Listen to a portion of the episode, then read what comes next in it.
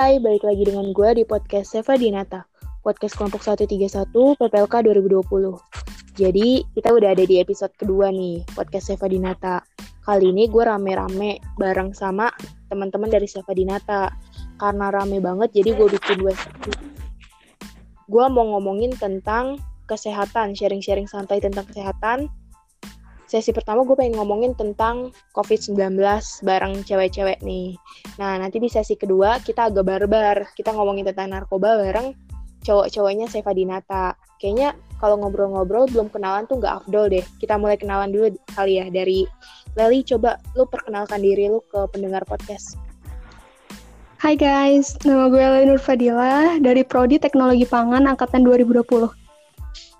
Halo Leli. Nah, lanjut Hai. lagi nih, ada Nanda. Nanda. Halo semuanya kenal. Halo. Halo semuanya kenalin nama Halo. gue Nugrani Septinanda dari Teknik dari Prodi Teknik Geomatika angkatan 2020. Salam kenal. Halo. Terus ada Dila nih. Dil, kenalin diri lu, Dil. Halo Dila. Oke, kita ke Aisyah dulu kali ya. Aisyah, coba deh kenalin diri lu. Hai semua, perkenalkan nama gue Aisyah Salvi Agustin dari Prodi Sains Lingkungan Kelautan Angkatan 2020. Halo Aisyah. Nah, tadi Dila belum belum terhubung nih kayaknya. Coba Dil. Dila. Halo Dila.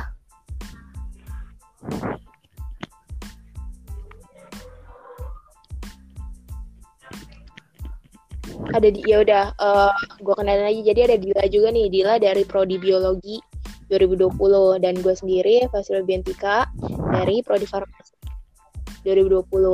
Oke, kita mulai aja kali ya. Eh gue pengen nanya ke kalian, ke Nanda dulu nih. Nanda, eh, menurut lu apa sih tentang apa yang lu tahu tentang COVID itu? Jadi menurut gue COVID itu adalah virus yang nyerang sistem pernafasan manusia. Virus ini juga Iya. bisa nyebabin gangguan ringan pada sistem pernafasan, kayak infeksi paru-paru yang berat, bahkan yang paling fatal adalah kematian. Dan lo tahu nggak sih, virus ini tuh bisa nyerang semua kalangan, nggak peduli dia usia berapa, dari balita bahkan sampai lansia. Dan menurut gue yang Iya, paling miris banget. adalah banyaknya tenaga medis yang juga ikut terkena dari virus ini karena mereka menangani pasien-pasien yang terjangkit oleh virus corona ini. Corona ini benar-benar merugikan sih.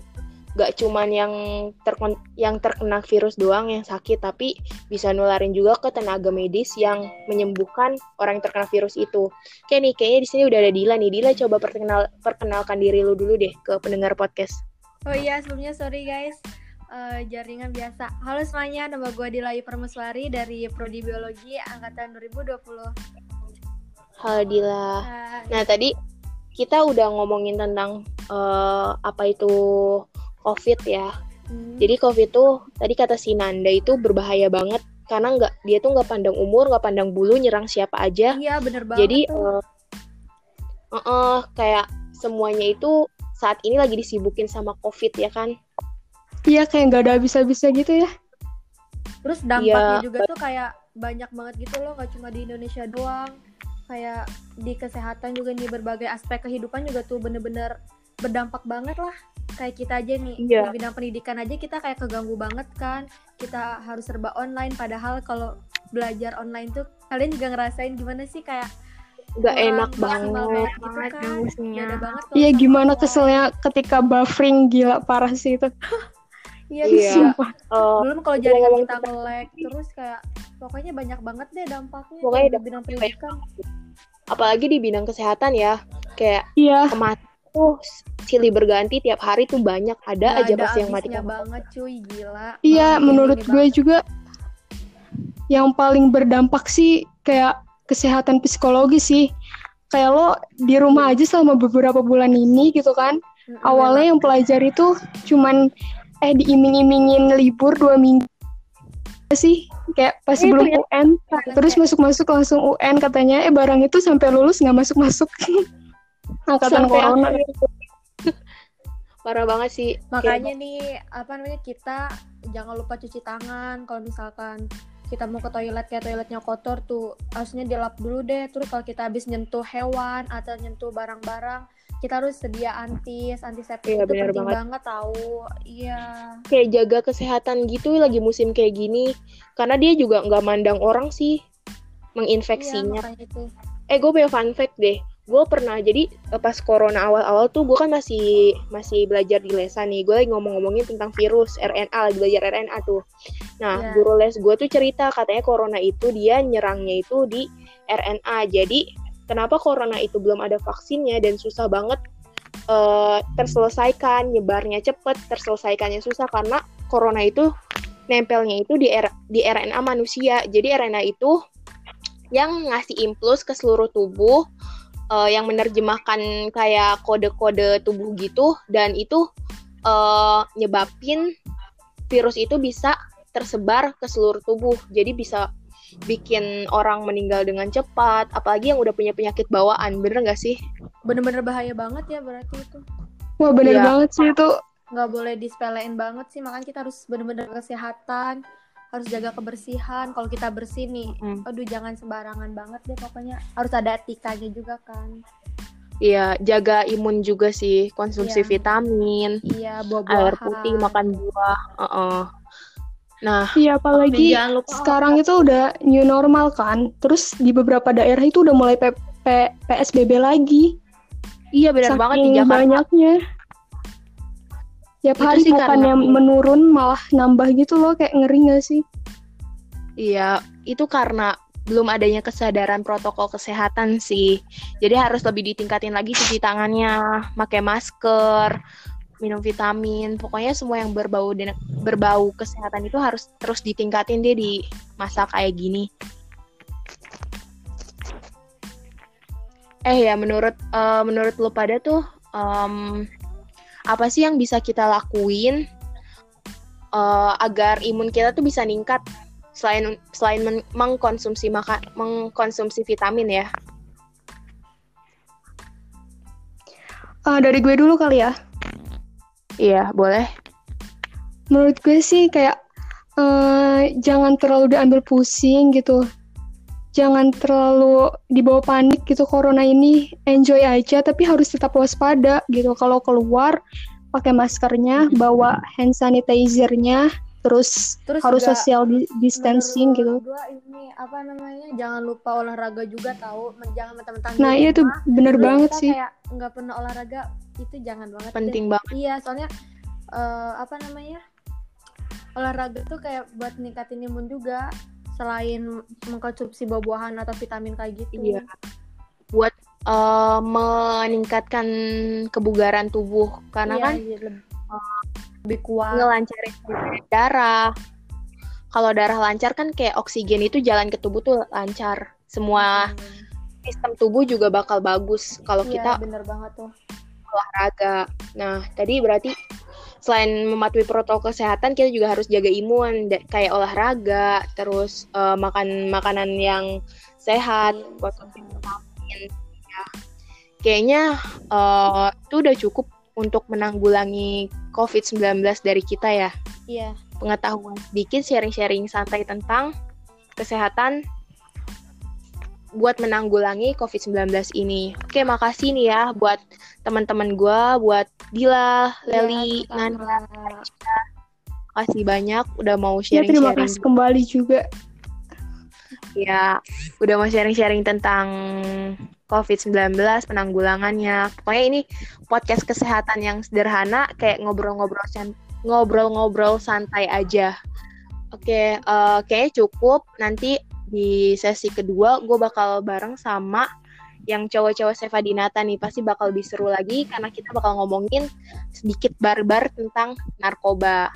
Oke, untuk untuk sesi pertama mungkin cukup cukup, cukup sampai di sini ya. Eh, Oke. have a nice have a nice Sampai day jumpa. terus jaga kesehatan, jangan lupa cuci tangan, patuhi protokol kesehatan, pakai masker. Iya. Sukses kuliahnya kalian semua. Oke. Bye. Bye. Bye. Bye.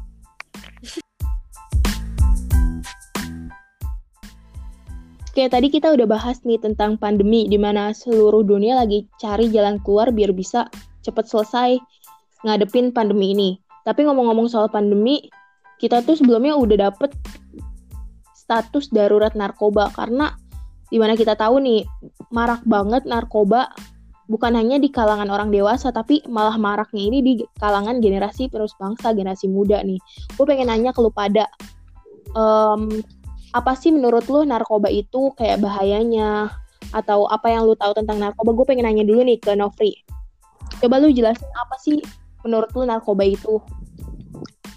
Menurut gua sendiri sih narkoba ini sangat berbahaya ya. Apalagi yang kita bahas ini tentang remaja atau ke kalangan kita ini calon penerus bangsa katanya. Bangsa. Gimana kalau ini di mana kalau seandainya pengguna narkoba itu remaja mendominasi atau banyak di remaja, lo bisa bayangin gak selanjutnya Indonesia ke depannya gimana gitu kan? Di mana kan efek obat ini juga bukan sehari dua hari langsung hilang, ini efeknya bisa panjang, bisa ada yang sampai permanen. Seandainya juga bisa diobatin kan, ini nggak satu hari dua hari doang dan biayanya juga nggak kecil. Di mana ini rata-rata yang bisa ngelakuin rehabilitasi pengobatan ini cuman orang-orang tengah ke atas doang yang sedangkan pengguna itu rata-rata dari tengah ke bawah. Iya bener banget sih. Kayak eh, mereka udah kecanduan tapi mereka nggak bisa rehabilitasi. Terus eh, bener gak sih menurut lu nih? Menurut gua kayak narkoba tuh pintu gerbang dari segala masalah. Iya bener banget sih. Gua sih setuju. Bener banget. setuju banget. Gue baca di BNN eh, tahun 2017 itu ada 3.376.115 orang itu eh, apa sih menyalahgunakan narkoba pada usi, eh, rentang usia 10 sampai 15 tahun. Lu bisa bayangin nggak usia segitu anak-anak masih, eh, Masih menuju fase remaja gitu. Iya. Dia ngelakuin kriminalitas terus narkoba. Ih, gue jadi ngeri banget, cuy. Parah Kayak sih parah. ngancurin Iya. generasi kita banget sih. Iya. Apalagi itu uang orang yang umur segitu tuh rata-rata uangnya masih minta sama orang tua bukan Nah, sih? iya makanya itu. Itu juga Narkoba tuh kayak Nih gue gue juga pernah sempat baca nih di UU narkotika pasal 1 ayat 1 yang inti di isinya itu menyatakan bahwa narkotika merupakan zat buatan ataupun yang berasal dari tanaman yang memberikan efek halusinasi, menurunnya kesadaran serta menyebabkan kecanduan. Nah seandainya kalau anak-anak ini menggun- udah kecanduan gimana? Apalagi mereka uangnya masih minta kan sama orang tua. iya benar. Iya. Kayak narkoba tuh kalau misalkan orang udah makin narkoba kayak dibilang mayat hidup nggak sih? Otak udah nggak jalan, terus pikiran udah aneh-aneh, halusinasi, kayak udah nggak ada hidupnya. Masa depan juga udah pasti udah hancur sih. Kecuali Iya. kalau misalkan dia tobat terus reha- rehabilitas dan itu juga 1001 sih yang bisa keluar dari zona itu karena susah banget. Benar-benar banget. Bener sih. Mereka juga kalau udah make pasti lihat tembok aja goyang. Kayak Iya. nari, kayak joget. Tembok joget. Boleh. Kapan lagi? yang gue tahu nih ya, yang gue tahu tuh narkoba jenisnya ada tiga. Yang pertama itu jenis stimulan. Nah stimulan ini dia tuh bikin badan jadi lebih seger, berenergi, Doping. terus Iya kayak doping gitu dan gak mudah ngantuk gitu. Terus yang kedua ada depresan. Nah depresan ini tuh eh, apa sih Depresi, bertolak belakang, bertolak belakang sama si stimulan ini. Jadi tuh dia kayak bikin kita jadi tenang, terus jadi ngantuk, jadi gampang tidur gitu. Nah terus yang ketiga tuh ada halusinogen. Halusinogen tuh kayak bikin kita tuh eh, halusinasi gitu. Kalau kita mengkonsumsinya gitu. Jadi kayak yang tadi bilang mau lihat tembok aja dilihat goyang. Nah iya itu Iya. dia bikin eh bikin makan narkoba halusinogen jenisnya Makan apa minum? Kan beda-beda ada yang dimakan Mengkonsumsi, ada yang diminum, mengkonsumsi. ada yang dimakan pakai pisang juga pilnya diselipin. Tahu Gue aja baru lu. tahu. Ah, jangan-jangan lu nih. Wah. Itu Ya kan gue juga baru tahu nih. kan itu kan emang kayak gitu tahu kasus-kasusnya ditemuin jadi tuh orang Oh. nih gua gua kemarin lihat di apa ya berita pokoknya narkobanya itu diselipin di mana? Tahu nggak lu pada? Di mana? Gak Plastik tahu. tahu, Salak tahu, ya. tahu Iya ya, di tahu. Nah itu, gue tuh nggak habis pikir sama orang-orang kayak gitu tuh. Gimana Dia ya? makan Orang, ya. padahal kan dia udah istilahnya apa ya? Dia kayak nggak tahu deh gua dia ngonsumsi narkoba apa enggak. Tapi dia juga punya pola pikir yang kayak gitu. Dia menghalalkan segala cara, segala cara buat ngelakuin itu gitu. Dia Namanya juga orang udah kayak otaknya tuh udah dicuci gitu loh. Jadi Nah, kalau iya. nggak minum tuh rasanya nggak enak. Di dalam Iya, tahu Iya, lagi sekarang di tuh dalam apa sayur tahu. penyebarannya tuh udah banyak banget jujur aja dari permen, dari tadi tuh yang disebutin Maul dari tahu. Ada kok Ah. orang tuh yang nyembung apa nyembunyiin dalam buah-buahan kayak salak, pisang, Nah, iya. dimasukin di situ. Gila ya, sumpah. Kayak Gak habis pikir gue ya. otaknya ngebantu dia buat ngelakuin ya udah gue harus dapat barang ini harus ngonsumsi Iya. barang ini gimana pun caranya sih Iya benar. Iya, otak mereka jadi lebih lancar buat mikirin gimana caranya gue bisa make ini ketimbang dia ngasilin uang yang secara Nah. halal kan. Otaknya aja bisa sepinter itu buat nggak nyari obat gitu. Kenapa nggak make buat yang lebih berguna gitu kan? Nah, Aneh itu gitu. dia. Kalau misalnya Bener banget. dipakai buat hal-hal yang lebih bermanfaat, itu bakal nolong banget buat bangsa kita gitu. Apalagi kalau yang lakuin tuh pemuda. iya Jadi nah yang pernah gue baca juga nih kalau misalkan lu kalau misalkan seseorang konsumsi nar- narkoba nih itu kayak ngerusak sel saraf dia terus eh, fungsi otak fungsi jaringan jadi kayak tuh orang hidup tapi kayak mayat hidup gitu loh masa depannya hancur tubuhnya hancur otaknya hancur pokoknya segala dari tubuh dia tuh hancur dia hidup tapi dia nggak ngerasain kalau dia itu hidup Nah, Kayak zombie ya. iya. Oke. Nah itu malah ada lagi tuh narkoba yang jenis baru kan, yang katanya bisa bikin Sakau. Apa yang bikin sakau gitu ya? Apa namanya tuh? Gue Iya. belum. Apa tuh lupa gue pernah denger itu katanya kalau nggak salah ada yang Pernah kayak juga gue denger di itu dari Australia atau ke mana pokoknya dari luar negeri Iya. sih ada itu pil zombie Oh, apa namanya pil zombie ya, pil zombie. Flaka namanya Flaka, tau gue Flaka, deh. Selaka iya selaka. Eh flaka apa Flaka. selaka? Flaka, Flaka. flaka, flaka. Flaka. Iya, iya. Flaka Gue ya? pokoknya apa pun jenisnya itu yang namanya narkoba yang ngebayain enggak sih Iya. Nah, Iya. Apalagi kalau narkobanya tuh udah di apa ya namanya? Di hibrid gitulah. Kayak makin lama tuh makin ada narkoba-narkoba yang jenis baru yang belum bisa di apa namanya? Kasih obatnya di, disembuhin. diidentifikasi sama pihak-pihak berwajib. Jadi tuh kayak Oh, ini tapi bukan kayak nggak kelihatan narkobanya sama sekali gitu, ngerti gak? narkoba jenis baru Ah, gitu narkoba jatuhnya jenis ya baru gitu. Di tapi upgrade tapi gue pernah denger ya, gue juga baca sih katanya WHO udah kayak bisa ngehalalin atau memperbolehkan ganja itu digunakan sebagai obat. Oh ya sendiri. kemarin gue baca tuh yang Menteri Pertanian kayak eh, udah ngasih jalan buat neliti ga- ganja buat jadi obat di Indonesia tapi itu baru Karena gue pernah baca juga sih ya katanya ya katanya nih ganja itu bisa buat impuls ya kan, bisa buat suntik apa namanya suntik impuls gitu tuh yang biar orangnya pingsan tuh kalau misalnya mau operasi tuh gue nggak tahu tuh namanya apa tuh. bius bius bius Oh, bius. Iya, iya, Karena ganja itu kan masuknya ke golongan satu jadi Iya. kayak lebih nenangin bius iya. dia lebih Ah, iya. Terus Tapi bisa buat Sekarang juga dipakai kalau- buat terapi loh, buat penyakit yang apa tuh, yang kejang-kejang itu loh. Iya, Oh, iya. sebenarnya tuh narkoba tuh ada sisi baiknya juga. Cuman Oh, gara-gara sebagian orang me Makanya benar. menyalahgunakan fungsi narkoba itu sendiri. Sebenarnya kalau gua pengen misalnya kita Iya, iya, apa-apa. Gue pernah denger deh kan narkoba itu kan obat-obatan terlarang. Nah dari kata obat itu aja sih gue pernah denger ya dari seminar obat itu artinya itu racun. Kan gue farmasi nih gue pernah dengar dari seminar farmasi. Jadi obat itu artinya racun. Jadi eh, sebenarnya obat itu racun tapi karena dosisnya pas, penggunaannya pas, jadi bisa jadi eh impuls baik bagi tubuh. Sebenarnya sih arti obat itu obat itu racun. Ah, Itu kayak iya. narkoba itu. Iya, iya, iya. Intinya sih ya kalau misalnya sekarang ini kita nongkrong harus lihat lingkungan kita sendiri, circle kita, misalkan ada yang menyuruh kita untuk memakainya atau Yang nawarin. ya iyalah seperti itu. Lebih baik kita menghindar lah, lebih baik pulang mabar secara online lah jauh-jauh. Iya, Nah, bener bener. Nah, Ul, misalnya lu kalau lagi nongkrong nih, lu dikasih makanan. Nah, itu lu nggak tahu makanannya apa. Terus lu lagi lapar banget nih, disul- dikasih makanan sama temen lu. Misalnya makanannya itu narkoba, tapi lu nggak tahu eh, di dalamnya itu kalau ada narkobanya. Lu gimana, Ul?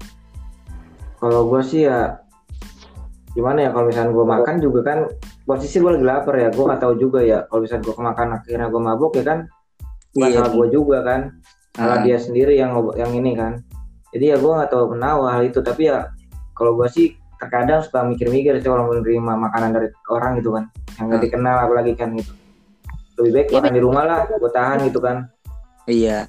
Terus kalau misalnya lu udah kena nih, terus lu kayak kerasa mabuk gitu kan, terus misalnya pas lu udah sadar, cara nanganin lu tuh gimana biar oh gue udah kayak gue ini nih konsumsi narkoba nih, gue harus apa apa apa gitu gimana?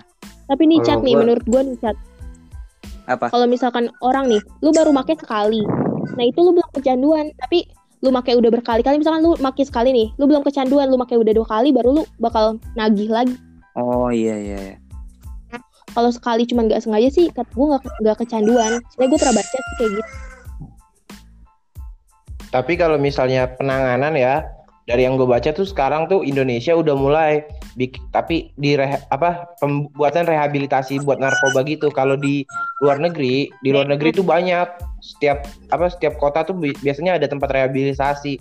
Kalau di Indonesia tuh rata-rata paling mu- udah baru karena baru mulai di kota-kota besar doang baru. Oh iya iya. Kota-kota kecilnya belum kebagian ya? Iya, Iya. jadi penyebarannya kurang. Iya belum merata.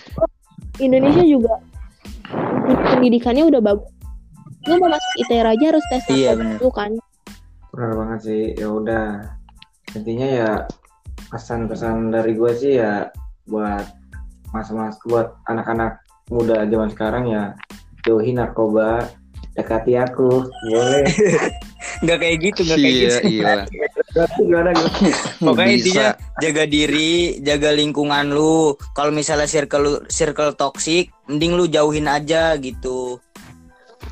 Cari circle yang lebih baik Nah, yang bisa iya. mendukung lu ya. Cari circle toxic yang boleh bisa Iya, toxic boleh Mas. asalkan jangan juga lah jangan narkoba lah jauh-jauh lah iya. lebih baik lebih- Iya, kuat-kuatin ini agama Kuatin yang penting sih. iman, iman iman iman Iya, iman. Lebih baik menjaga daripada mengobati Iya, Ji. Iya, masuk. Masih. Udah belum ini, ini bagus nih. Kayaknya em, pembahasan buat narkoba ini udah cukup banget nih. Jadi kita nih sebagai generasi muda tuh harus jauh-jauh lah dari narkoba karena gak guna juga rusak diri masa depan tubuh pokoknya itu. Kayak lu hidup Iya, tapi berasa kayak mayat hidup. intinya Kayak makasih banget udah mau ngasih pendapat lu pada tentang narkoba. Eh gua harap sih dari pengetahuan narkoba ini dari sisi kesehatan sosial bisa ngebawa generasi muda tuh untuk ngejauhin narkoba dan lu pada juga tetap jaga diri jangan jangan mau Iya. dikasih barang-barang Ya. haram kayak gitu. Tentu siap. Siap.